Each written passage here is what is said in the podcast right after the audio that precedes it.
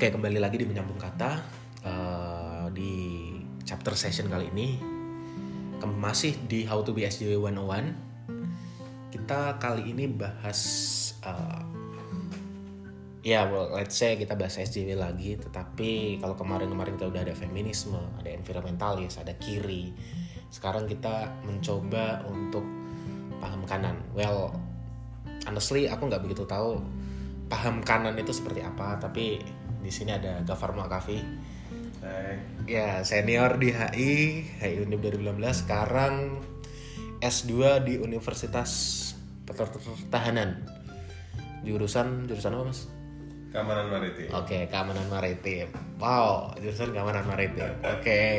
And kenapa aku memilih dia? Karena waktu itu baca di Twitter, well, he is self claiming kalau misalkan aku adalah orang yang ada di sebelah kanan. Dia pernah bikin tweet gitu. Iya nggak sih? Seriusan, nggak, seriusan. nggak. Lupa, lupa, lupa. Seriusan. Aku Pernah kenapa ya? pernah pernah. Makanya kenapa aku bilang Oh, memilih iya, ke iya. kanan dan bingung mau siapa lagi karena aku pernah self claiming Oke, oke. Oke, aku adalah orang kanan gitu. Cuman di sini mungkin kita nggak tahu kanan di sini kan pasti pikirannya kayak uh, orang-orang konservatif, orang-orang yang well, let's say Islam dan segala macam yang memang menonjolkan politik identitas. Tapi di sini mungkin kanan seperti apa menurut Mas Gofar itu bagaimana? Ya kanannya Mas Gofar itu gimana sih? Hmm. Uh, Oke. Jadi gini, pertama eh, ini aku harus disclaimer dulu. Kalau ini sebenarnya nggak ada Oke. basis apa ya kayak penelitian yang pernah aku baca atau jurnal atau apa. Tapi aku menganggap kanan dan kiri ya kita harus merunut dari sejarahnya itu sendiri. Kanan dan kiri itu kan waktu itu kan ketika revolusi Perancis kan. Ada yang kanan itu pengen tetap jadi uh, Perancis yang model lama, sedangkan kiri yang baru. Jadi ketika habis revolusi kita mau membentuk apa nih kerajaan atau republik kan? Kalau nggak salah kerajaan atau republik. Nah, uh, yang kanan itu yang pengen tetap uh, posisi yang lama, sedangkan yang kiri waktu itu tempat duduknya, tempat duduknya parlemen gitu. Yang kiri tempat orang-orang yang duduk di kiri itu pengen untuk ada perubahan dalam sistem pemerintahan.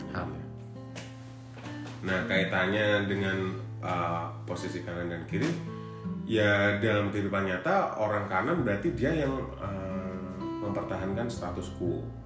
Yang apa yang ada sekarang? yang apa yang ada sekarang. Uh, dan yang kiri dia pengen merubah tatanan yang ada. Seperti itu. Nah kalau di Indonesia mungkin yang kanan berarti yang Islam kebetulan karena di uh, sini Islam mayoritas kemudian mungkin uh, sumber norma-norma hukumnya bisa jadi uh, terinspirasi dari Islam. Dan ya hal-hal lain ya menurutku Islam benar-benar mendominasi gitu ya. yang kiri berarti yang uh, ingin merubah itu. Berarti Kristen kiri. bisa jadi. Oh, gitu. bisa jadi. Karena ketika uh, dia katakanlah memang tidak me- menginginkan si uh, si Islam ini dalam posisi yang status quo yang menikmati uh, ya bukan menikmati Privilege. juga, privilege yeah. Intinya dia pengen merubah sesuatu yang tidak itu tidak Islam yang menjadi dominan.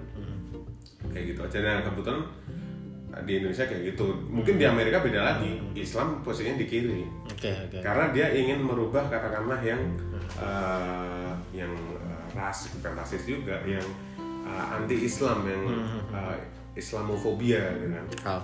itu bisa jadi yang mendominasi uh, lanskap politik dan sosialnya sana nah sedangkan Islam berada di kiri kan dia ingin merubah itu. Oke. seperti itu aja. Berarti sebenarnya kanan kiri itu tergantung uh, status quo saat ini gitu. nah iya. Jadi- tempat waktu juga dan Oke, lain-lain. Nggak bisa dibilang kalau misalkan kanan itu pasti selalu Islam. enggak enggak bisa. Oke, Tapi memang kalau di uh, sekarang bisa jadi kanan tuh selalu dikaitkan dengan agama gitu. Mungkin yang kiri bisa di karena dibahas sampai abad ini menurutku agama memang benar-benar dominan ya dalam mau di mana pun negaranya. Sedangkan yang kiri bisa jadi dengan yang katakanlah yang scientific movement atau gimana. Iya, iya. Seperti itu. oke berarti kita let's say kalau misalkan kanan adalah paham atau ya mungkin apa ya pedoman hidup yang memang mempertahankan ya ini memang masyarakat kayak gini Iya. nggak ada ada kayak ya wes lah urip lempeng-lempeng wae lah. Nah, kayak nggak usah kakean protes atau nah sedangkan sebenarnya ini kita lihat di sosial media di sosial media di Twitter terutama dan mungkin aku cukup aktif Twitter Mas Gafar juga cukup aktif Twitter. Ada fenomena-fenomena SJW ya let's say uh, teman-teman feminis teman-teman environmentalis dan teman-teman yang ya well mungkin pengen terlihat edgy lah buat di Edgy. Iya, iya kan?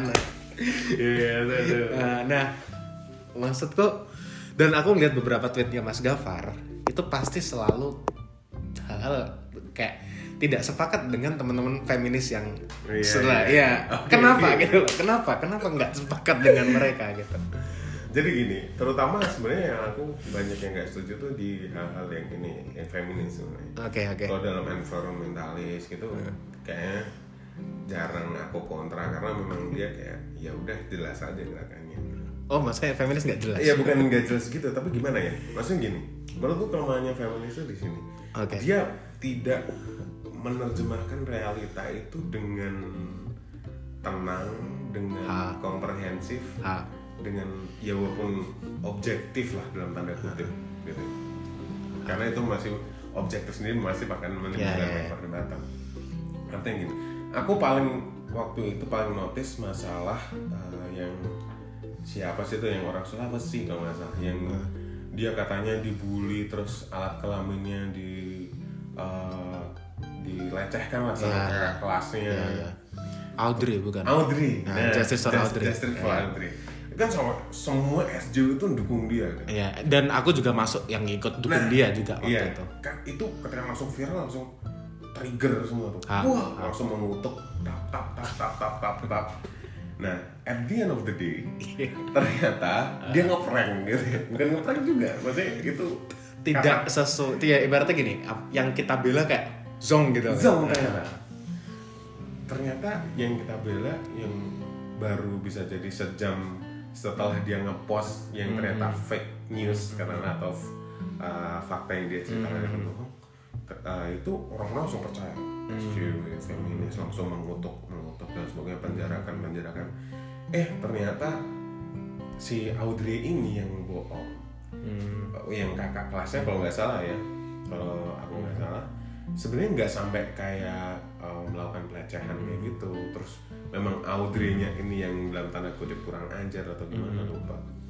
Tapi di situ kelihatan kayaknya memang kita menerjemahkan bukan kita uh, para SJW ini kurang dalam menerjemahkan fenomena ini nggak perlu nggak bisa perlahan-lahan lihat diinvestigasi lama. Kemudian uh, dia merumuskan atau memformulasikan uh, pendapat dia oh memang salah. Enggak tapi dia lebih cenderung cepat tap tap tap kamu salah. Termasuk kasus uh, Johnny Depp dan Amber Heard.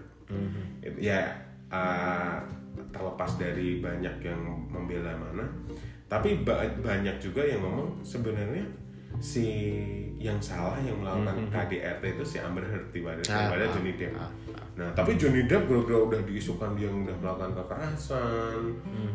Terus kemudian dia saya kasihan banget sampai kontrak filmnya diputus dan sebagainya. Dia akhirnya kerugian finansial banyak. Eh sampai, sampai akhirnya justru ketahuan yang melakukan kekerasan itu Amber Heard gitu, istrinya. Nah tapi justru SJW udah membela Amber Heard mati-matian jadi dia nggak bisa oke aku setuju ketika di dunia ini memang uh, patriarki ini memang uh, bercokol kuat gitu ya. Tapi kemudian nggak serta merta juga kita menjadi reaksioner seperti itu. Dan feminis sering, sering melakukan kesalahan di situ. Oke. harusnya ya udah pelan-pelan kalau memang pada akhirnya memang dia jelas salah dukunglah. Itu aja. Dia aduh nggak inilah. Nggak bisa normal juga normal juga ya. Apa ya? Nggak bisa objektif loh dalam dalam menerjemahkan sebuah realitas fenomena kayak gitu. Tapi gini, apa eh, mereka teman-teman yang ya let's say SJW entah itu environmentalis, feminis atau mungkin teman-teman yang paham kiri yang suka demo-demo UKT itu. Nah,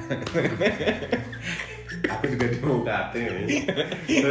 Lah, lah kan biasanya kalau eh tahu sendiri mas. Kalau misalkan uh, diskusi mahasiswa yang paling kenceng kan orang-orang kiri gitu kan Iya, yang paling kayak "Oh, kapitalis ah, iya, iya. kayak gitu gitulah nah cuman maksudku eh, mas ini ada di posisi kayak ya wes lah eh, biar masyarakat ini ya memang udah kayak gini gitu loh nggak usah diubah dan apa apa karena based on your tweet gitu kan aku lihat kayak ya wes lah mas Farel lebih melihat realita yang seperti ini dan ya udah dibiarkan apa maksudnya adalah memang nggak bisa ya? Maksudnya mengubah eh, apa ya pola pikir dari ya masyarakat masyarakat kita. Kayak misalkan ya well, let's for example feminis itulah oke sepakat ada budaya patriarki dan sebagainya dan sebagainya. Tapi kan untuk kita ini mungkin bagi Mas Gafar susah.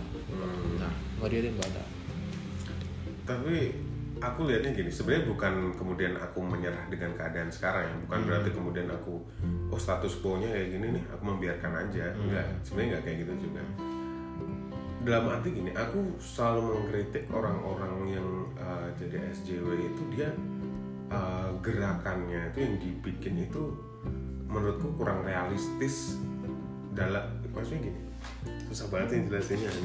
Ya nggak apa jelasin aja lah. Eh, jadi kurang memberikan impact Iya, kurang memberikan impact. Karena dia uh, mengkritik sesuatu Ah.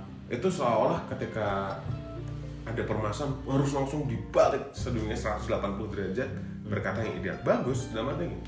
Aku setuju-setuju aja kok dengan ide-ide feminis yang pemberdayaan perempuan, dengan pemberdayaan uh, apa ya?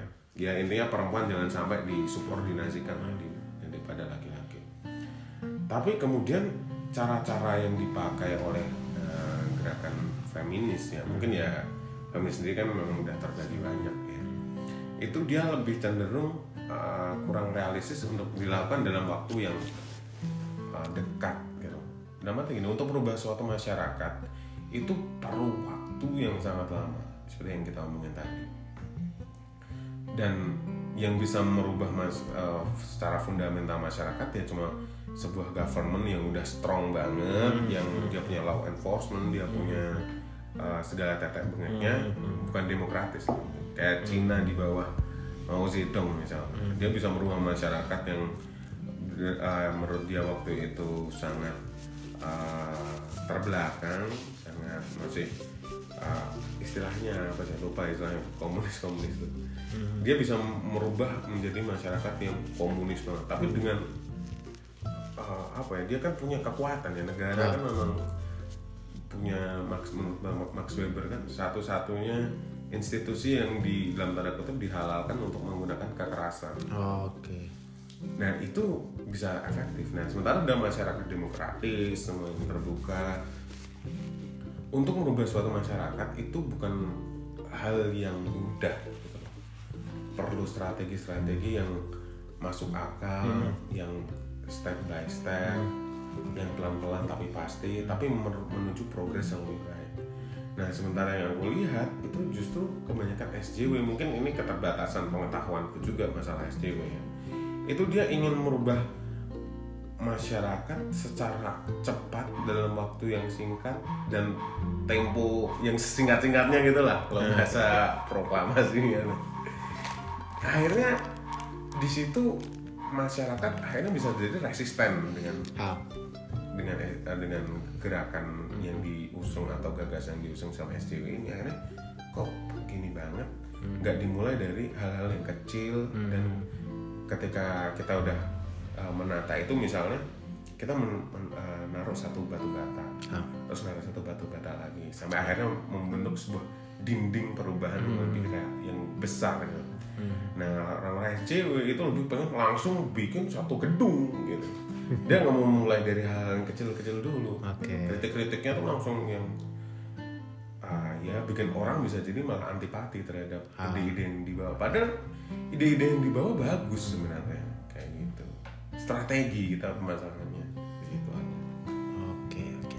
Jadi gitu ya. Well mungkin kita coba bahas tentang bagaimana stigma orang-orang terhadap paham kanan. Ya kayak tadi kita bilang paham kanan selalu diidentikan dengan Islam dan sebagainya. dan mungkin banyak loh di orang Indonesia itu ketika di let's say kita bicara di sosial media komen dengan based on agama Hmm. itu marak banget. Jadi kayak seolah-olah ada isu misalkan kayak gini.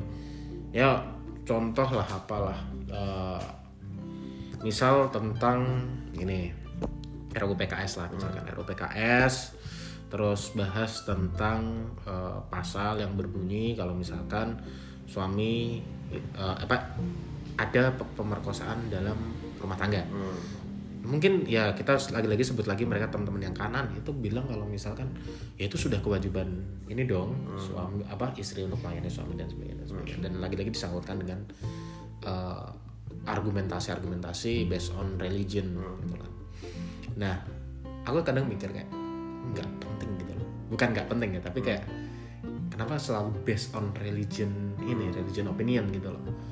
Dan kadang Mas Gopar tututnya pun juga ada yang memang based on religion juga ya nggak sih? Iya, iya, iya, iya kan, iya. iya kan kayak dalam agama, dalam ini, dalam ini, dalam ini. Sebenarnya lebih ke ini sih. Kenapa pada akhirnya memilih eh, dalih berlindung dengan pasal-pasal ya yang ada moral-moralitas agama daripada moralitas-moralitas yang mungkin kayak feminis tadi misalkan. Itu kan bisa banyak yang bertentangan dengan agama sebenarnya Ya, kan. Nah, oke. kita bilang kayak gitu. Kenapa memilih jalan itu gitu? Sebenarnya gini,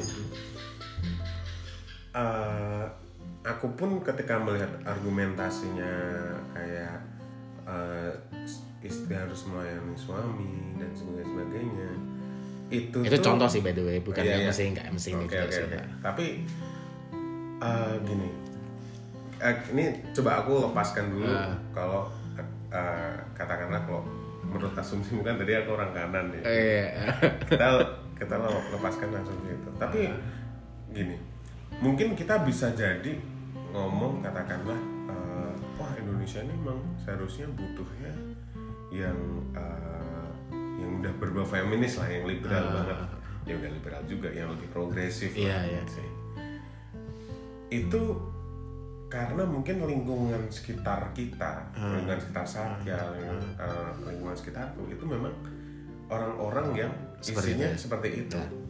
Jadi seolah kita melihat di Indonesia itu sebenarnya udah nggak butuh itu lagi. Padahal kalau kita lihat secara luas, bisa jadi katakanlah 80% itu mendukung RUU PKS. Eh, eh, kok RUU PKS? Bukan ya? Namanya apa tadi? ya RUU PKS benar RUU PKS ya? Nah, yang dibilang teman-teman feminis kan pasti Ah, ya, yang maksudnya 80% itu menolak itu Iya. bisa jadi. Karena memang lanskap kita belum sampai ke tahap itu Ah. gitu. Lanskap sosial politik kita belum sampai ke tahap itu. Tapi BTW aku belum ngasih eh, sikap yang jelas ya untuk RUU. Iya iya iya paham. iya Kan maksudnya aku lebih itu kan sebagai example aja sih kayak base Iya. argumen-argumen itu kadang kayak eh, bawa nilai-nilai keislaman dan kayak gitu-gitu. Iya, gitu. Tapi gini, bisa jadi kenapa aku nge-like hal-hal yang berbau gitu kan? Karena lingkungan sekitarku itu memang isinya orang-orang yang progresif semua. Nah, Ibaratnya aku ngasih itu ya sebagai eh, ini aja. eh, ketika aku nge-like tweet katakanlah. Jadi dia punya dasar bukan dasar juga, dia punya pembanding, gitu. pembanding argumen aja sebenarnya soal atas itu. Kalau secara aku pribadi, aku belum menemukan sikap yang jelas untuk RUU PKS. Tapi kembali lagi nih tadi, mungkin gara saat ya ya orang-orang sosial itu udah biasa untuk dilingkupi orang-orang progresif. ya. Jadi dia selalu ngeklaim bahwa oh, orang Indonesia tuh sebenarnya udah maju-maju kok, udah eh, butuhnya yang eh, undang-undang lebih canggih katakanlah. Tapi sebenarnya kalau secara umum, secara lebih luas lagi kita belum lihat kampus teknik, kita belum lihat uh, orang FPP atau mana. Itu bisa jadi mereka memang lebih men- nggak mendukung RUU itu, gitu aja. Tapi ya hmm, gitu sih. Memang kalau dalam undang-undang kan selalu apa ya diperdebatkan ya. Ya. Dan uh, kayak di Indonesia progres untuk perubahan KUHP aja kayak belum maksudnya gini kita sampai sekarang masih menggunakan hukum yang warisan Belanda. Nah, dan uh, ketika ada undang-undang sesuatu memang kita banyak resistennya seperti itu. Entah memang gara-gara undang-undangnya ini bermasalah atau memang sebenarnya memang masyarakat kita ini memang nggak siap sama perubahan itu sendiri mungkin di dalam konteks tertentu orang-orang uh, yang progresif itu mendukung RUU PKS tapi kayak karena omnibus law kemudian uh, apalagi itu yang ditolak yang sampai demo gede itu. Eh, apa sih yang di di depan DPR yang tahun lalu akhir-akhir tuh ya KPK itu kan. Ya dan KPK dan sekelumit di undang-undang lainnya. Itu kan padahal yang menyiapkan itu kan juga orang undip kan? Gara-gara undip memang banyak ahli hukum pidananya dia tuh udah bekerja keras dari puluhan tahun memang untuk kita tuh pengen punya KUHP yang produksi kita sendiri gitu. Tapi itu pun juga masih banyak pertentangan juga gitu aja. Ngerti gak sih? Kayak muter-muter deh. Ya intinya sepertinya untuk untuk membuat hukum di Indonesia itu memang progresnya susah. Cuman gini gini sebenarnya berarti diambil kesimpulannya kayak gini kanan atau kirinya seseorang itu tergantung lingkungan kita gitu sih? Iya. Jadi kayak mungkin Mas Gofar dianggap kanan karena berada di lingkungan yang semuanya orang kiri. Bisa bisa jadi. Jadi mungkin bagi orang kanan Mas Gofar bukan kanan gitu. Iya bisa bisa jadi seperti itu. Ya akhirnya kanan dan kiri kan udah tergantung dari ya seperti yang Muhammad tadi di posisi mana kamu melihat. Ketika karena Satya ini merasa aku konservatif ya nganggap aku kanan tapi bisa jadi uh, orang orang-orang yang di uh, mana ya Wahabi kan aliran Wahabi atau memang ISIS ya kan bisa melihat aku sebagai orang yang kiri, kiri, ya, ya. gitu. tapi kalau lihat tadi ya nyinggung Wahabi seru juga lihat Wahabi gimana tuh Kenapa jadi bahas ideologi Karena dibahas kanan kiri kan? loh itu juga kanan loh kan gitu Oke oke. jadi kan ya itu balik tadi banyak loh. Sekarang kenapa pada akhirnya eh, aku bukan menyalahkan Islam lagi-lagi karena Islam juga agamaku gitu kan. Iya. Ya Allah. Ya maksudku ya gak menyalahkan eh, mana maksudnya aliran mana yang benar dan salah gitu. Ya semuanya mungkin banyak mengajarkan kebaikan gitulah tapi eh, banyak akhirnya bermunculan manusia-manusia menurutku toksik juga ya. Itu ya berasal dari aliran ya yang itu tadi yang kita sebut yang kita bahas itu tadi. Yang terlalu strike dengan rule dengan aturan agama yang bahkan eh, misalkan let's say bang riba kayak ibuku banyak banget loh. Jadi di grup jadi di grup ibuku udah mau pensiun masukin di grup pensiunan isinya tuh orang-orang dakwah kayak tadinya dia orang bank tapi kayak udah bertobat resign segala macam riba segala macam gitu. Pasti banyak hal-hal yang kayak gitu. Dan itu pun berimpact dengan ya banyak mulai sekarang banyak loh orang yang kayak gitu gitu loh. Itu menurut sampean kayak eh, itu tuh dari mana orang-orang ini? Apakah itu membentuk suatu pergerakan? Gitu. Eh, gini gini gini. Gitu. Ini sependek yang gue tahu ya. Kan Wahabi ini kan sebenarnya kan uh, waktu itu tuh respon terhadap uh, si uh, tasawuf. Sufi yang uh, waktu itu salah satunya ya, memang ada faktor lain yang untuk mempengaruhi kenapa Wahabi ini muncul. Kan uh, Syekh Abdul Wahab kalau nggak salah.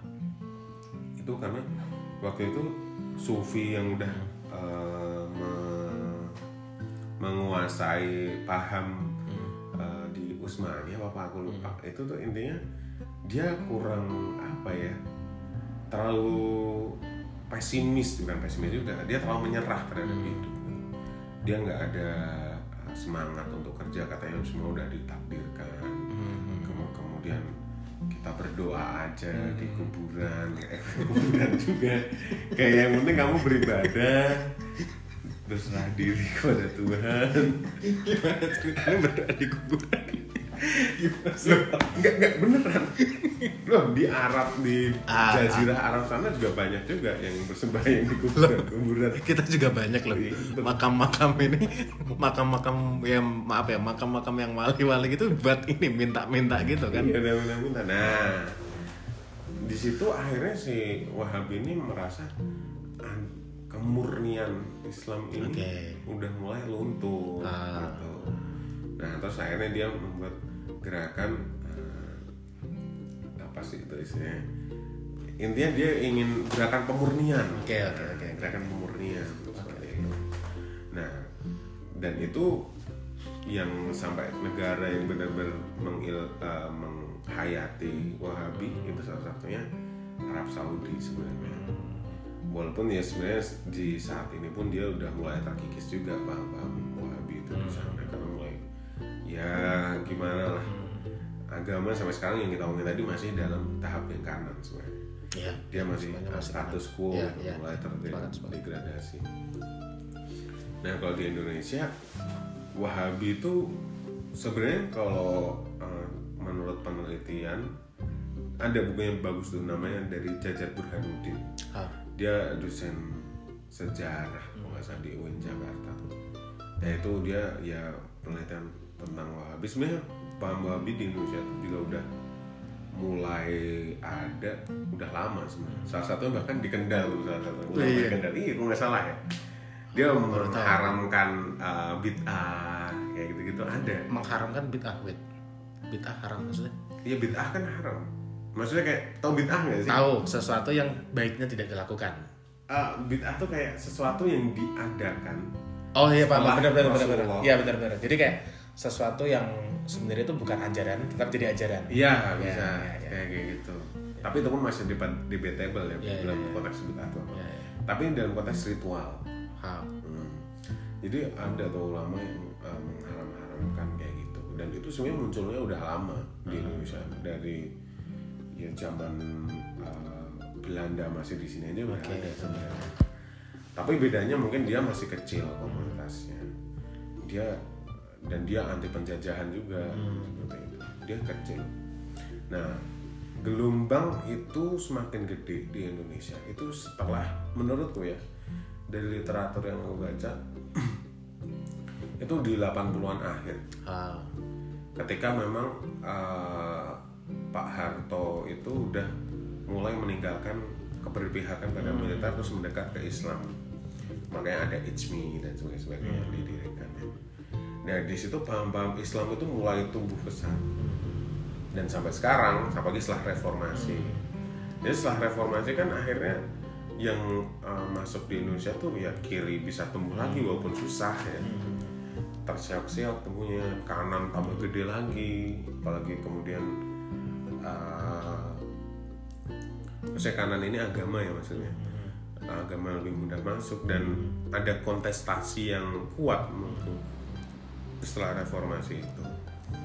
Nah tapi harus diakui di Indonesia sekarang menurutku yang uh, menang yaitu tadi yang Islam kanan yang Wahabi yang ya kita bisa lihat tuh salah satu Wahabi misalnya kalau di YouTube tuh menurutku salah satunya Ustadz Khalid Basalama kemudian Ustadz uh, Syafiq Basalama Ustadz yang gelarnya LC LC iya lulusan. Kairo enggak LC itu lulusannya mungkin itu ini ya tapi itu menggelar candaan sih ya. tapi kayak LC lulusan Cairo enggak jadi gini kan orang kalau lulusan Arab Saudi itu bahkan jadi Wahabi. Kalau lulusan Kairo beda lagi. Oh I see. Lulusan lulusan Mesir justru dia lebih uh, apa ya banyak bisa jadi bertentangan dengan lulusan-lulusan Arab kayak salah satu yang lulusan Kairo siapa ya? Kita lihat kayak Ustadz si Abdul Somad. Oke. Mungkin dia di, di beberapa orang dikategorikan ini mungkin ya lebih Wahabi sebenarnya menurutku enggak dia kan sebenarnya kan kulturnya dia NU tapi NU Sumatera sana oke oke oke dia ada selawatan, ada kunut dan sebagainya. Lagu dia juga uh, sah-sah aja. Jadi perlu pembedaannya di situ.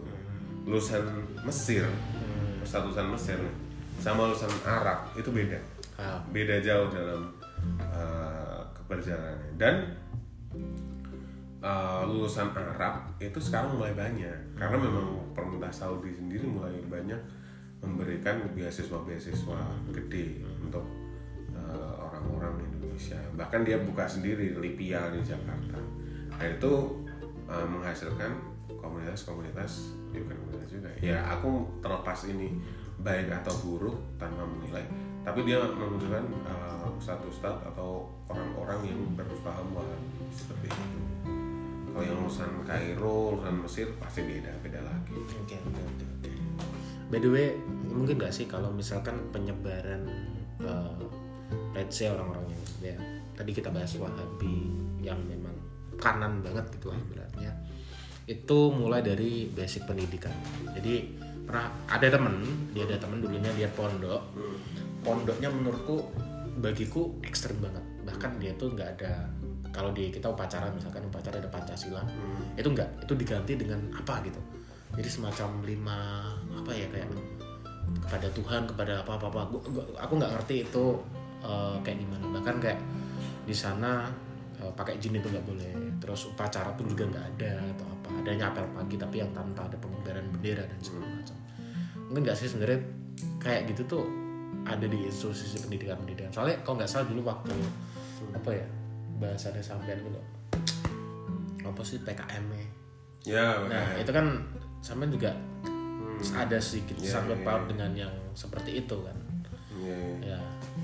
Jadi gini harus digarisbawahi sebenarnya Wahabi itu dia uh, sebenarnya nggak anti bendera itu nggak juga ah oke justru orang-orang yang Wahabi itu ya kayak orang Arab Saudi dia oh Patuh. dengan ini ya dengan ini Oke. dengan pemerintah setempat makanya kita bisa lihat argumentasi-argumentasi yang orang-orang Hmm. ustadz yang biasanya lulusan Arab Saudi atau lulusan Libya kayak gitu Hmm.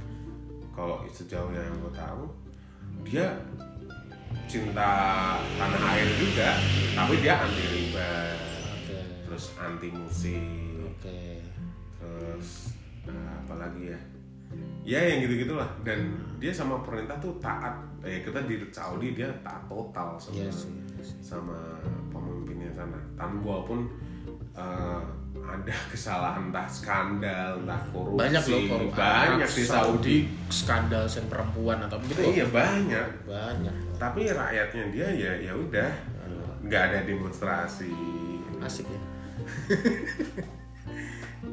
Di situ. Jadi dia kan salah satu uh, argumennya pasti kalau ada pemimpin yang salah ya bukan dengan demo seperti itu tapi uh, bisik dengan halus bahkan sampai pada tahap tertentu ada yang berkata bahwa uh, kamu tuh taati aja pemerintah kecuali pemerintahmu itu melarang kamu sholat ah oke nah kayak oke gitu oke. Nah, kalau justru orang-orang yang nggak mau eh, hormat bendera, Hmm. nggak mau eh, apalagi upacara, Hmm.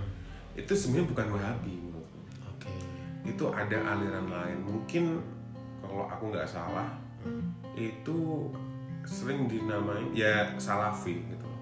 oke Well, sebenarnya ini perbedaan antar aliran-aliran ini tipis-tipis banget. oke oke oke bisa jadi justru yang menolak bendera itu salafi tapi oknum-oknum tertentu oke tapi di ajaran sentralnya bisa jadi dia nggak menolak itu gitu. oke oke oke nah kayak uh, ya biasanya yang menolak hormat bendera gitu kan justru kan yang ISIS Ah.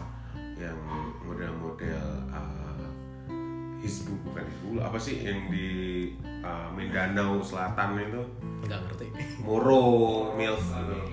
Nah, MILF Moro Islamic Liberation Front. Nah, milf MILF, iya. Moro Islamic Liberation Front oke Nah, kayak gitu-gitu. Kalau dari Wahabinya sendiri enggak. Nah, tapi dalam konteks institusi pendidikan sebenarnya uh, apa ya? Menurutku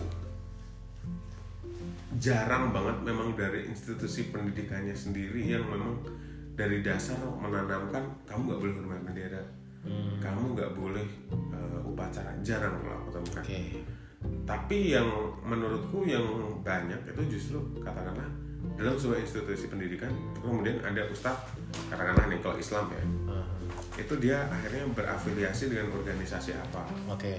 Tapi dalam katakan kalau di pesantren atau dalam SMA gitu tapi dia mendominasi. Gitu. oke oke. Dia bisa ngajak-ngajak orang bisa rekrut dan sebagainya sebagainya. Tapi dia secara tapi secara kurikulum sekolahnya itu fine fine aja. Nah itu kayak pas di itu kayak gitu pas penelitiannya dari kurikulum Ngurukinya juga udah terstandarisasi Kementerian Agama gitu oke.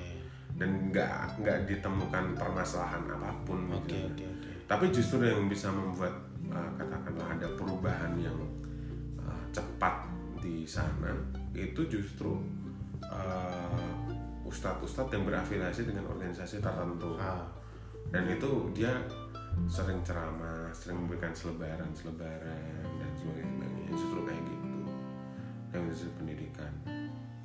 Tapi impactnya ya impactnya. Well lagi-lagi kita ngomong tentang agama walaupun kanan itu nggak selalu tentang agama iya nggak salah ya cuman kita melihat perspektif orang-orang terhadap paham kanan pasti selalu dengan Islam. Gitu. ya let's say impactnya adalah eh, banyak mungkin dari teman-teman minoritas yang pada akhirnya menganggap kita wah ini Islam di Indonesia udah nggak sehat nih. Kayak udah mulai ada istilah lagi kadrun kadal gurun Hmm. nah udah mulai ada istilah kayak gitu. Ada mulai istilah lagi eh, ya Islamifobia lah Islamifobia karena mungkin eh, banyak ya teroris-teroris kebanyakan yang selalu digeneralisasi dari Islam. Gara-gara yang memang mungkin tadi paham-paham yang begitu banyak dan mungkin tadi kayak kata Mas ada oknum-oknum yang memang eh, ya kayak gitulah. Ngasih pengajaran yang seperti itu. Jatuhnya kan ini menodai eh, apa ya suatu ajaran ini kan way of life kita gitu Oke, kan. jadi fenomena-fenomena itu jatuhnya ya, itu impact yang buruk gitu loh. Makanya ya itu tadi bahkan aku pun kayak sempet mikir kayak ini orang ngapain sih? Argumen tentang agama-agama. Ya salah satunya karena kayak gitu menurutku toksiknya sampai di titik itu. gitu. Yang benar-benar menolak ya misalkan deh nggak usah jauh-jauh Eh, dulu Unilever waktu ada gay apa LGBT yang yang warna-warni itu Nah, orang langsung boykot Unilever. Kita mau pakai sabun apa, coy? Semua produk Unilever. iya iya benar. Nah, itu yang menurutku titik toksiknya itu kita di situ gitu loh. iya iya iya. Ya gitu. tapi gini ya jadi kalau dalam studi terorisme ya Ah, ini ini bukan uh, jurnal sih. Ini ada esainya Gunawan Muhammad. Bukan FWB. FEW. bukan FPW Gunawan Muhammad. Jadi gini. dia nulis di ya ab- abad ya 1900-an akhir dan nulis esainya nulisnya tentang gini. Kenapa ada gerakan Islam revivalis gitu ya? What is that? revivalis itu seolah dia ingin mengulang masa lalu Ah, masa kejayaan. revival kan kayak kebangkitan Kebangkitan ya. Ya? Nah, artinya gini, orang Islam itu ini dari pendekatan kultural ya. Mhm. Itu dari pendekatan kultural orang Islam itu dia merasa punya sejarah yang hebat. Oke. Dia punya, sepakat. wah kita punya Al Farabi, kita punya Ibnu Khaldun, kita punya siapa yang intinya Islam itu pernah menguasai dunia. Mhm. Nah, tapi setelah Utsmani ya mungkin ya salah satu ketika Kha- kekhalifahan Utsmani itu runtuh, itu akhirnya Islam udah nggak ada tarenya lagi. gitu. Oke. Bahkan bisa jadi ada beberapa uh, kaum Muslim pun yang menyalahkan uh, karena uh, nation state, konsep nation state membuat uh, umat Islam di dunia ini nggak bersatu lagi kayak dulu yang di bawah imperium besar gitu ya, yang bisa menaklukkan dunia. rasanya. Nah, uh, ada rindu tentang kejayaan masa lalu. Oke. sehingga akhirnya men- menimbulkan gerak padahal di dunia sekarang udah kita tahu lah Islam udah tersiap-siap banget lah. Yang sekarang mendominasi ya bukan Islam di dunia tapi uh, entah budaya entah paham entah sistem entah apa pun itu yang nyatanya bukan Islam. Gerak-gerak rindu kejayaan masa lalu itu akhirnya Islam bergerak untuk Ah. merebut kembali itu. Tapi ada juga yang ketika melihat kekalahan itu eh, kekalahan Islam ya di dunia sekarang kemudian melihat eh, kemajuan kemajuan bangsa lain kemajuan sistem lain dia akhirnya malu sama orang is- dengan Islam. Oh Islam nggak kompatibel ya ternyata dengan eh, dunia sekarang akhirnya dia meninggalkan Islam. Karena aku selalu mengibaratkan itu kayak eh, supporter yang bisa jadi gara-gara MU lima tahun berturut-turut Nggak menang. menang terus akhirnya dia mendukung MU Ah ya. tapi dua tahun tiga tahun selanjutnya kalah akhirnya yang menang akhirnya Chelsea akhirnya dia dukung Chelsea. Dia sebatas kayak gitu. Ada juga kayak gitu. Ada yang ketika melihat keterpurukan dia bangkit dia reaksioner terhadap keadaan yang ada. Ada juga yang akhirnya malu karena dia oh Islam akhirnya akhirnya dia keluar dari Islam. Nah tapi ada juga cara yang moderat untuk bangkit. Mungkin tadi yang awal yang aku sebutin tadi dia bangkitnya bisa jadi dengan instrumen kekerasan. Instrumen uh, dengan adanya terorisme. Ini dia ingin menghancurkan sistem global ini dengan cepat dan ingin uh, kembali ke masa lalu kebangkitan tadi. Ada juga yang pengen Islam bangkit tapi caranya dengan uh, yang kita lihat dari orang-orang moderat gitu. dia mengembangkan ilmu pengetahuan sendiri.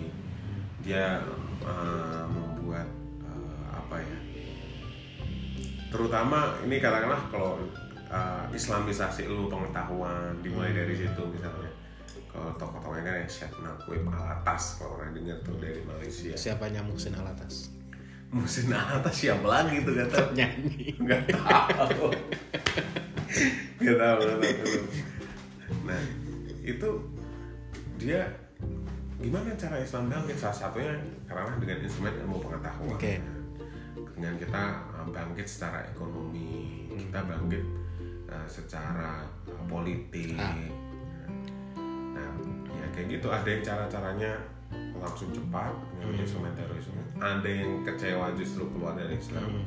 Ada juga yang uh, ya udah kita Islam perlu bangkit tapi caranya nggak kayak gitu. Tapi pelan pelan ya mungkin kamu yang terakhir tadi. Oke. Tapi walaupun sempat kamu di pihak yang kedua ini mau keluar kan? Tapi nggak jadi tak kan? pindahin dua ya.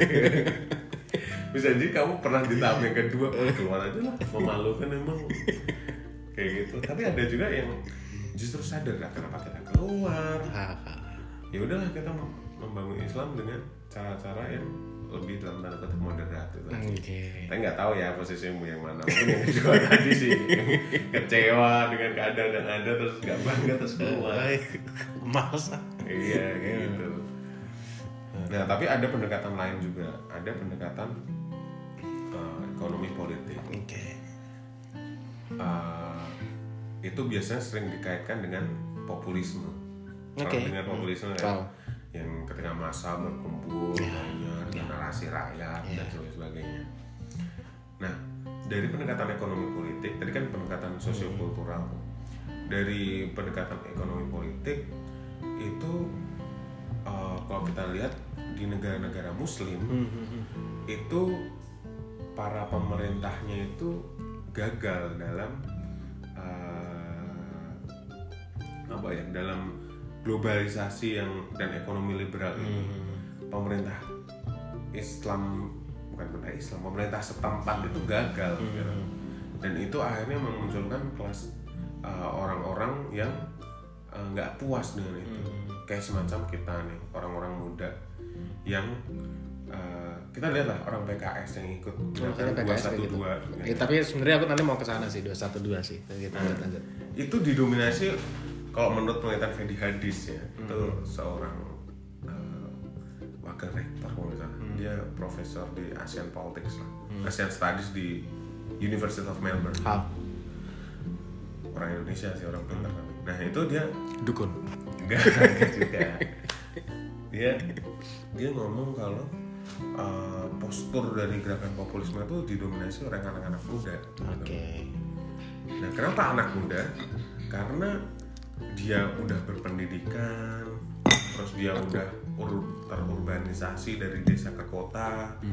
Dia berharap ada uh, uh, kehidupan yang layak setelah pendidikan. Eh, tapi di kota setelah pendidikan dia nggak mendapatkan apa-apa, dia tetap nganggur. Nah, terus akhirnya salah satunya dia akhirnya bergabung dalam koalisi populisme itu tadi untuk menuntut kesejahteraan. Makanya kalau kita lihat biasanya kalau populisme gerakan-gerakan 212 terlepas dari ini ya tuntutan-tuntutan uh, politik ya. Tapi ada tuntutan tentang kesejahteraan. Masih umat Islam tidak sejahtera. Umat Islam uh, tertindas. Nah, wala- walaupun nanti ah- ah, dia akhirnya ya memang tertindas juga bukan tertindas. Memang kesejahteraannya memang kurang. Hingga akhirnya dia karena mayoritas di kita gitu. Iya karena memang ya kita lihat lah. Maksudnya gini maksudnya gini. Oke kita bilang umat Islam nggak sejahtera karena pertama gini Ma- mayoritas kita Muslim. Hmm.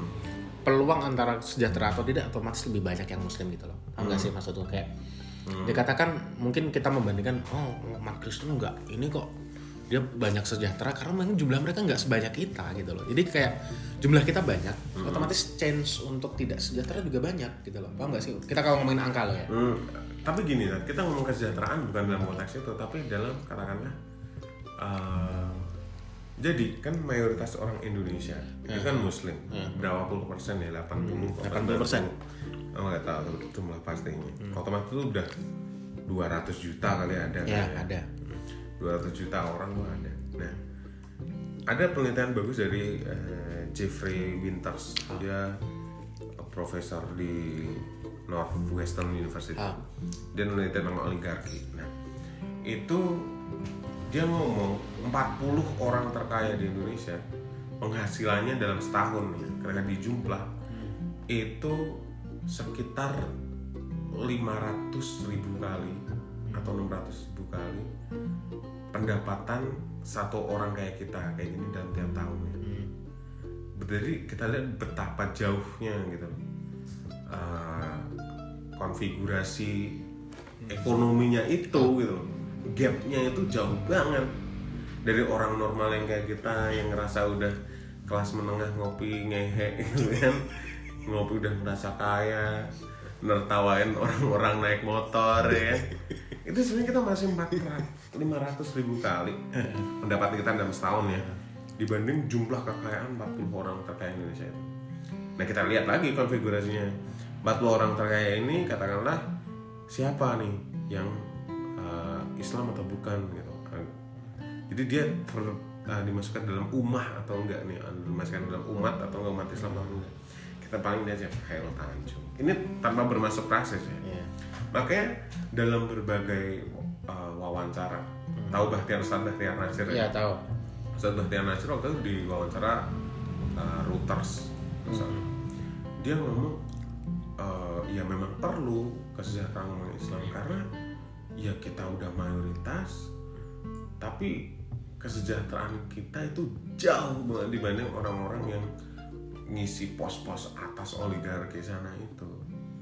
Makanya dia selalu ketika uh, demo dia punya kesejahteraan ketidakadilan. Ya karena memang ya kita lihatlah sumber daya alam di Indonesia katakanlah batu bara atau apa itu masih dikuasai elit-elit tertentu. Entah sinar emas Yang agamanya bukan Islam. ya ya Oh, tap- iya iya. nggak bukan Islam. Oke oke. makanya waktu itu kayak pas di 98 kayak gitu yang waktu itu ya otomatis orang Islam juga banyak bergerak ya pas reformasi. Itu yang menyasar apa? Toko-toko Cina. Oke betul. toko-toko Cina bank BCA dibom. Waktu itu sempat teroris itu ngebomnya bank BCA Cina Asia. Iya karena alasannya itu tadi. Banyak Cinanya. bukan bukan serta merta gara-gara dia Cinanya sih sebenarnya. Tapi cenderung gara-gara dia kaya. Oke. Gitu. mungkin bisa jadi ketika dia kaya tapi muslim akhirnya dia nggak dibom Oke. tapi udah kaya Chinese akhirnya dia dibom tapi bukan berarti kemudian aku membenarkan perilaku dia ya Iya, ngomong iya. gitu. Hanya sebabnya karena eh, jurang sosial kita itu tinggi. Nah dikaitkan lagi gara-gara ada gap yang terlalu jauh antara umat Islam dan bukan itu. Akhirnya umat Islam mesti solusinya ya pendirian khilafah pendirian negara Islam. Itu apa ya? Karena pengen dia ini punya privilege biar dia bisa sejahtera. Tapi ini ya kita ngomongin 212 tapi aku nggak begitu suka jujur nggak begitu suka caranya mereka dengan uh, well seperti itulah. Dengan demo segala macam segala macam yang memang menurutku terlalu ini eksklusivitas lah. Pertama eksklusivitas kayak menganggap bahwa mereka ini uh, apa ya merasa tertindas sebenarnya ya, aku, aku jujur nggak begitu merasa ini ya. Nggak nggak nggak ada impact. Kayak masa sih umat Islam kayak gitu tertindas atau apa? Toh menurutku kita sejahtera sejahtera aja. Nah jatuhnya kayak mereka terus pada akhirnya solusinya adalah bikin usaha dari mereka oleh mereka untuk mereka. Let's say kita sebut 212 Maret hmm. ada itu. Bahkan di Tembalang ada, Tembalang ada. bangkrut sekarang. Iya. I mean karena citra mereka cara mereka nggak bagus gitu loh. Bisa jadi bisa jadi kayak gitu. Eh, hmm, gimana ya kita menjelaskannya? Bisa jadi karena ya dia dipandang sebagai eksklusif Iya, ya kan. Terus tidak merepresentasikan eh, rakyat umat muslim secara umum kayak gitu. Tapi kalau dalam argumen-argumen kesejahteraannya bisa jadi itu make sense. Karena ya gitu tadi kenapa kayak aku kayak kamu kayak gitu nggak ikut dalam uh, gerakan-gerakan itu. Karena waktu itu katakanlah kita belum uh, apa ya belum dalam keadaan ekonomi yang terhimpit gitu. Oke. Kita belum melihat kayak ketidakadilan kita hidup nyaman kita hidup. Tapi sebenarnya terhimpit juga orang Kristen orang ini juga banyak yang terhimpit loh. Oh iya tentu. Ta- tapi kita lihat lagi tadi konfigurasinya. Ya karena balik lagi yang seperti aku bilang karena Iya. jumlah kita juga banyak itu itu sebagai ibaratnya ya bisa paham kan bisa oke oke oke. paham maksudku tadi kan nah, jadi kayak jadi kelihatannya banyak karena jumlah kita banyak eh, iya gitu kan pemeluk agama Islam banyak tapi ternyata kebetulan banyak yang ini juga jadi merasa oh kita jumlahnya ini nggak sejahtera nih ya karena memang konsekuensi dari jumlah kita banyak iya tapi ya itu tadi Zat. kalau misalkan misal kita ada di TC Amerika atau Hmm. yang jumlah pemeluk agama Kristennya banyak Hmm. dan ternyata ya itu tadi. Mereka banyak yang miskin juga. Mereka mungkin kalau ada di posisi mereka bikin orang Kristen nggak sejahtera di sini. Nah, ini argumenmu persis sama argumennya Mbak Syari waktu aku ngomong masalah ini. oh gitu. Berarti aku Mbak Sari ya? Iya. Iya, Tapi tadi aku membawa perbedaannya si Jeffrey Winters tadi. 80% orang orang Islam itu 80% di eh, Indonesia. Tapi eh, apa ya? Dia eh, yang kaya dikit gitu. Kristen mungkin tanpa ini nggak ada sara ya. Nanti para pendengar nggak sumpah aku orangnya nggak benci Kristen kok demi Allah. ya serius dia orangnya ini kok moderat kok. Enggak bukan orang yang rasis. Bener rasis. Tapi dia nggak suka anak yatim jadi gini orang Kristen ada yang miskin. Iya. Tapi yang kaya banyak. Ya dalam arti gini maksudnya gini. Oke. Orang kaya di Indonesia itu orang Kristen. Orang ya selain Islam non Islam non Islam lah. Bahkan ada yang se- sempat ngomong ketika orang uh, dalam tanda kutip orang ini yang Indonesia yang Muslim mungkin itu hanya uh, menguasai 30% ekonomi Indonesia. Ah. 70% lainnya dikuasai oleh para oligarki yang kalau dikaitkan lagi bukan Islam. Kayak gitu. Ya ada Kristen yang miskin ada banyak. Orang-orang pecinan itu bisa jadi juga ada yang tetanggaku Cina dia bawa jual kayu bakar. Vladimir. Vladimir. Vladimir sama kaya. Ada. Kaya dia. Vladimir ya enggak. Tapi kalau dilihat ngejek lagi- banget sih Enggak, aku doain sama Vladimir denger ini Fat aku doain kamu kaya. Tapi kamu abis itu malah. Enggak, enggak, enggak. Enggak. terus terus. Itu bukan orang muslim gitu. oke. Alah orang muslim yang kaya-kaya Paling kelas pedagang-pedagang yang di ini paling eh, apa namanya di kota-kota kecil jadi saudagar-saudagar kecil. Terus nggak ada yang skala nasional. Tapi memang gini sih kalau dikaitkan ini tanpa kita melihat agama. Hmm. sebenarnya ini terjadi eh, aku ngelihat yang lebih keras sih jujur. Banyak kita bilang orang Cina itu yang lebih kaya kaya. Kenapa? Karena mereka kita kalau kaitin tadi ya tentang konsep 212 yang antara sesama harus saling membantu. Orang Cina kayak gitu. Dia jadi tanteku nggak Cina tetapi lahir dengan privilege mukanya Cina banget boh karena kalau isunya karena dulu mbah waktu hamil nggak suka dengan Cina lahirnya Cina gitu. Hmm. dia dapat privilege ikut join dengan uh, sounds like apa ya grup-grup bisnis yang memang itu Cina-Cina. Jadi di sana dia bener-bener mau berbagi kayak gimana bisnisnya terus kayak saling terkonek satu sama lain gitu gitu nah oke kalau dikaitkan tadi bagus. Bisa makanya kenapa mereka sejahtera dan kayak gini. Kita mungkin belum kita Ya, tapi bisa. itu tadi pengen kita pengen bikin yang kayak gitu. Tapi kalau based on apa ya? Based on kayak gitu bisa tapi jangan yang menurutku enggak yang harus kita keluar-keluarkan. Masyarakat risih gitu bisa bisa jadi kayak tadi ya kita sebut 212 jujur aku risih dan ketika jatuhnya ketika ada eh, supermarket minimarket yang memang berbau seperti itu kayak Ulfah Mart atau apa aku langsung malas ah tuh kuning beli yang kayak gitu. Karena stigmanya sudah terga orang-orang yang seperti itu gitu. Jadi menurutku mungkin masukan buat teman-teman yang seperti itu ya apa ya lebih cobalah pendekatan-pendekatan yang menurutku bisa diterima dan tidak terlalu eksklusivitas. Lagi-lagi balik ke eksklusivitas gitu loh. Kayak gitu sih. Ya mungkin kamu orang yang kedua tadi ya mau, Mau keluar pindah. tadi gak bangga bisa bisa bisa aku mau pindah Hindu lah. nyembah patung tapi gini sa Ah, sebenarnya Ah, di di konsep populisme ya hmm. itu dia ketika melakukan uh, sebuah tuntutan itu memang akan menggunakan modal kultural yang ada. Mm-mm. Dalam arti gini, ada istilah teologi pembebasan oke di Amerika Latin. Hmm.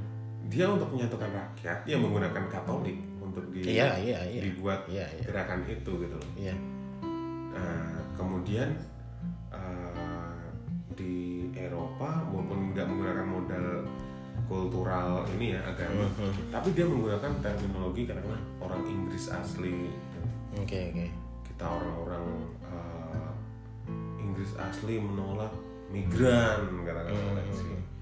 Terus uh, Donald Trump menggunakan narasi-narasi uh, Amerika Great Again, dia melebih-lebihkan orang Amerika.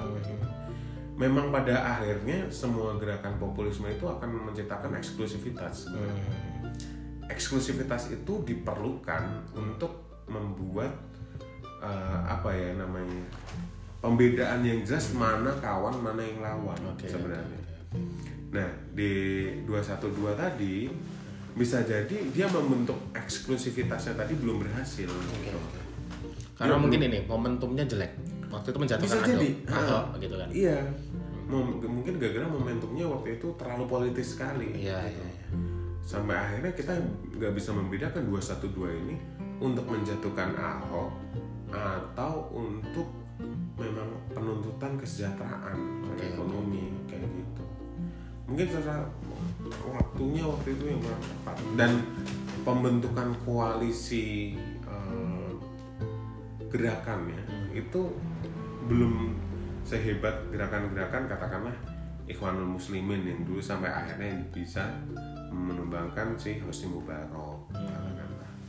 Nah kalau di Indonesia mungkin ya tadi kita belum berhasil di situ. Ya nyatanya gimana impactnya 212 belum sebesar yang kita yang mereka harapkan kan. Mungkin dia hanya sebatas ya udah gerakan biasa-biasa doang. Gitu. balik lagi ini diskusi tentang eh, ya kelompok kanan pada akhirnya kadang ada memunculkan solusi agama dan negara harus dipisahkan Oke. Oke. Kayak ya udah agama-agama sendiri politik juga sendiri. You agree with that? Untuk agama sendiri terus negara sendiri. ya memisahkan apalah sebutannya kalau sebutannya. Sekuler. nah sekuler. Hmm, susah sih sebenarnya. Karena gini eh, ketika memisahkan agama sama negara itu kan sebenarnya orang-orang sekuler itu kan niatnya karena politik itu kan kotor ya sebenarnya. Ah, dalam arti dia bisa jadi menggunakan dalam tanda kutip tipu daya menggunakan uh, strategi yang bisa jadi licik menggunakan instrumen-instrumen manipulasi dan sebagainya dan ketika memasukkan agama ke situ itu terlalu suci gitu. Kas- bukan kasihan juga eman-eman agamanya. Ketika makanya sampai Nurholis Majid dia ngomong partai Islam no uh, apa Islam yes partai Islam no gitu kan karena ya itu tadi ketika partai Islam katakanlah uh, PKS terus ada korupsi yang disorot bukan PKS Islam. tapi Islamnya Iya. gitu kan ketika PKB korupsi yang dilihat Islamnya bukan PKB-nya nah ke- tapi kemudian apakah dengan uh, memisahkan agama dengan uh, politik itu kemudian bisa menyelamatkan agama dari kritik-kritik itu menurutku juga susah juga. Bagaimanapun agama bisa jadi tetap mendapatkan kritik di sana. Karena uh, gimana ya? Mungkin bagi beberapa orang agama kan dijad- dijadikan kompas moral gitu. Oke, oke. Nah, bagaimana ketika seseorang memang menggunakan agama sebagai kompas moralnya, kemudian dia dipisahkan dari kehidupan sehari-hari dalam bernegara, lalu kompas moral mana yang akan dia pakai? Oke, oke. Apakah dia menggunakan kompas moralnya humanisme Hmm, atau dia kompas moralnya eh, sosialisme atau gimana? Ya kalau kayak gitu menurutku tidak mengakomodir juga yang memang ingin uh, menggunakan agama Islam sebagai kompas moralnya baik dalam negara ataupun dalam beragama seperti itu.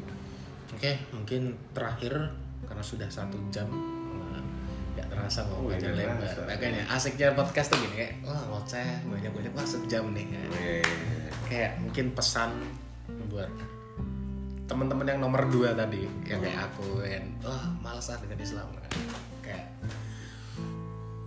yang menganggap politik kanan itu ya toxic gitu mungkin ada wisely opinion gitu harus kayak gitu, orang-orang terlalu antipati. Oke, ya mungkin ada Wesley opinion dari anda gimana untuk menanggapi sebagai closing statement lah. Uh, apa ya closing statementnya? Kayak pertanyaan lain kayak gitu. Jangan kan ini kan menutup ini pasti harus Oh, iya. yang ngomong juga dari anda dong. aku makanya ketika ada orang yang ngomong aku ini relativis atau aku ini bukan kanan atau aku ini kiri sebenarnya pada dasarnya tuh aku pengen berusaha melihat sebuah fenomena itu senetral mungkin sebenarnya. Walaupun ya kata netral itu sendiri pasti debatable ya pada akhirnya. Tapi aku ingin melihat sebuah fenomena itu pelan-pelan perlahan-lahan ditelaah nah dengan katakanlah kenapa aku dengan ide feminis katakanlah pemberdayaan perempuan terus tidak ada subordinasi eh, kesetaraan itu aku setuju ya karena setelah aku telah lebih lanjut katakanlah oh bener juga ya eh, eh, wanita kenapa semakin lama dia semakin tertindas katakanlah. Tapi eh, gimana pertanyaan selanjutnya bagaimana mewujudkan itu gitu. Nah, menurutku dengan cara-cara yang elegan, cara-cara yang step by step tapi pasti, bukan dengan cara yang uh, fundamental tapi malah akhirnya uh, di masyarakat kita yang uh, masih katakanlah bercokol pada patriarki let's say. Itu akhirnya antipati terhadap gerakan itu. Padahal idenya itu bagus. Itu aku sangat menyayangkan. Begitu juga dengan uh, umat Islam sendiri. Oke. Kita lihat lah gimana terkadang orang yang uh, Islam yang dakwah ketika katakanlah ada yang ini nih ada yang posting masalah uh, dia nggak berjilbab Ah, terus langsung diceramai eh kamu harus berjilbab dong mbak orang-orang jadi benci nggak sama iya. kayak gitu Jadi benci. Nah, itu juga yang terjadi pada kelompok kiri yang kita anggap feminisme dan sebagainya kalau di konteks Indonesia. Itu juga yang terjadi. Kita menggunakan cara-cara yang harusnya ya gimana sih orang-orang yang di agama yang ketika kita ceramah belak-belakan gitu aja pasti orang yang banyak yang benci kan Iya, Kayak, iya. kamu ini kok ingin menjelaskan agama kok nggak bagus gini sih kamu tuh harusnya merangkul yang membuat orang itu adem Iya. Nah, itu juga yang dilakukan SJW sebenarnya. Dia menggunakan cara-cara yang sebenarnya bikin kita akhirnya justru antipati sama ide-ide yang sebenarnya bagus. Jadi ustadz-ustadz SJW. SJW pada Konteks ini, mereka. konteksnya sendiri. Ya, tapi itu tadi Ah. harus menggunakan cara-cara yang baik. Terus yang kedua, jangan pernah merasa kamu ini adalah uh, orang paling progresif, orang katakanlah feminis katakanlah merasa wah inilah eh, paradigma atau ideologi atau apa pun itu istilahnya yang paling unggul Oke. begitu eh, karena gini bisa Islam waktu itu pas kita lahir ketika lahir pertama kali itu adalah kiri sebenarnya Oke. karena waktu itu yang mendominasi lanskap konstelasi di Jazirah Arab sana ya Yahudi kemudian Quraisy kemudian eh, animis animisme mungkin ya atau apa. hewan. bukan juga penyembah berhala kan ya ya gitulah yang aku. Islam bahkan mereka sampai katakanlah ah, ah, malu gitu loh ada anak perempuan bisa jadi harus dikubur hidup-hidup kemudian perempuan ah, perbudakan itu masih dianggap ah, hal yang biasa Oke. tapi pas Islam lahir enggak. Wanita kemudian diberdayakan Oke. kemudian eh, nggak ada tuh wanita dikubur hidup-hidup perbudakan lama-lama dihilangkan oleh Islam juga makanya waktu itu dia progresif sekali Islam pada zamannya gitu nah mungkin dalam sekarang akhirnya eh, setelah eh, berabad-abad kemudian Islam akhirnya dianggap kudet dianggap kanan karena dia udah mulai mendominasi Oke. gitu. Nah, begitu kan mungkin feminis gitu. Feminis sekarang merasa dia progresif pada zamannya gitu. Jadi bisa jadi kelak ketika dia Oh iya, mendominasi, tentu. dia pasti akan dianggap kanan juga. Dia dia pasti akan dianggap kanan juga. Iya. Dia bakal digempur habis-habisan juga. Oke oke. Dia bakal dianggap kuno, nggak nggak sesuai, nggak relevan dengan zaman. Dan makanya ya udah kita uh, bangga aja sama pemahaman diri sendiri tanpa merasa kamulah yang paling, Paling baik di antara yang lain. Wisely opinion lah. Nah, seperti itu.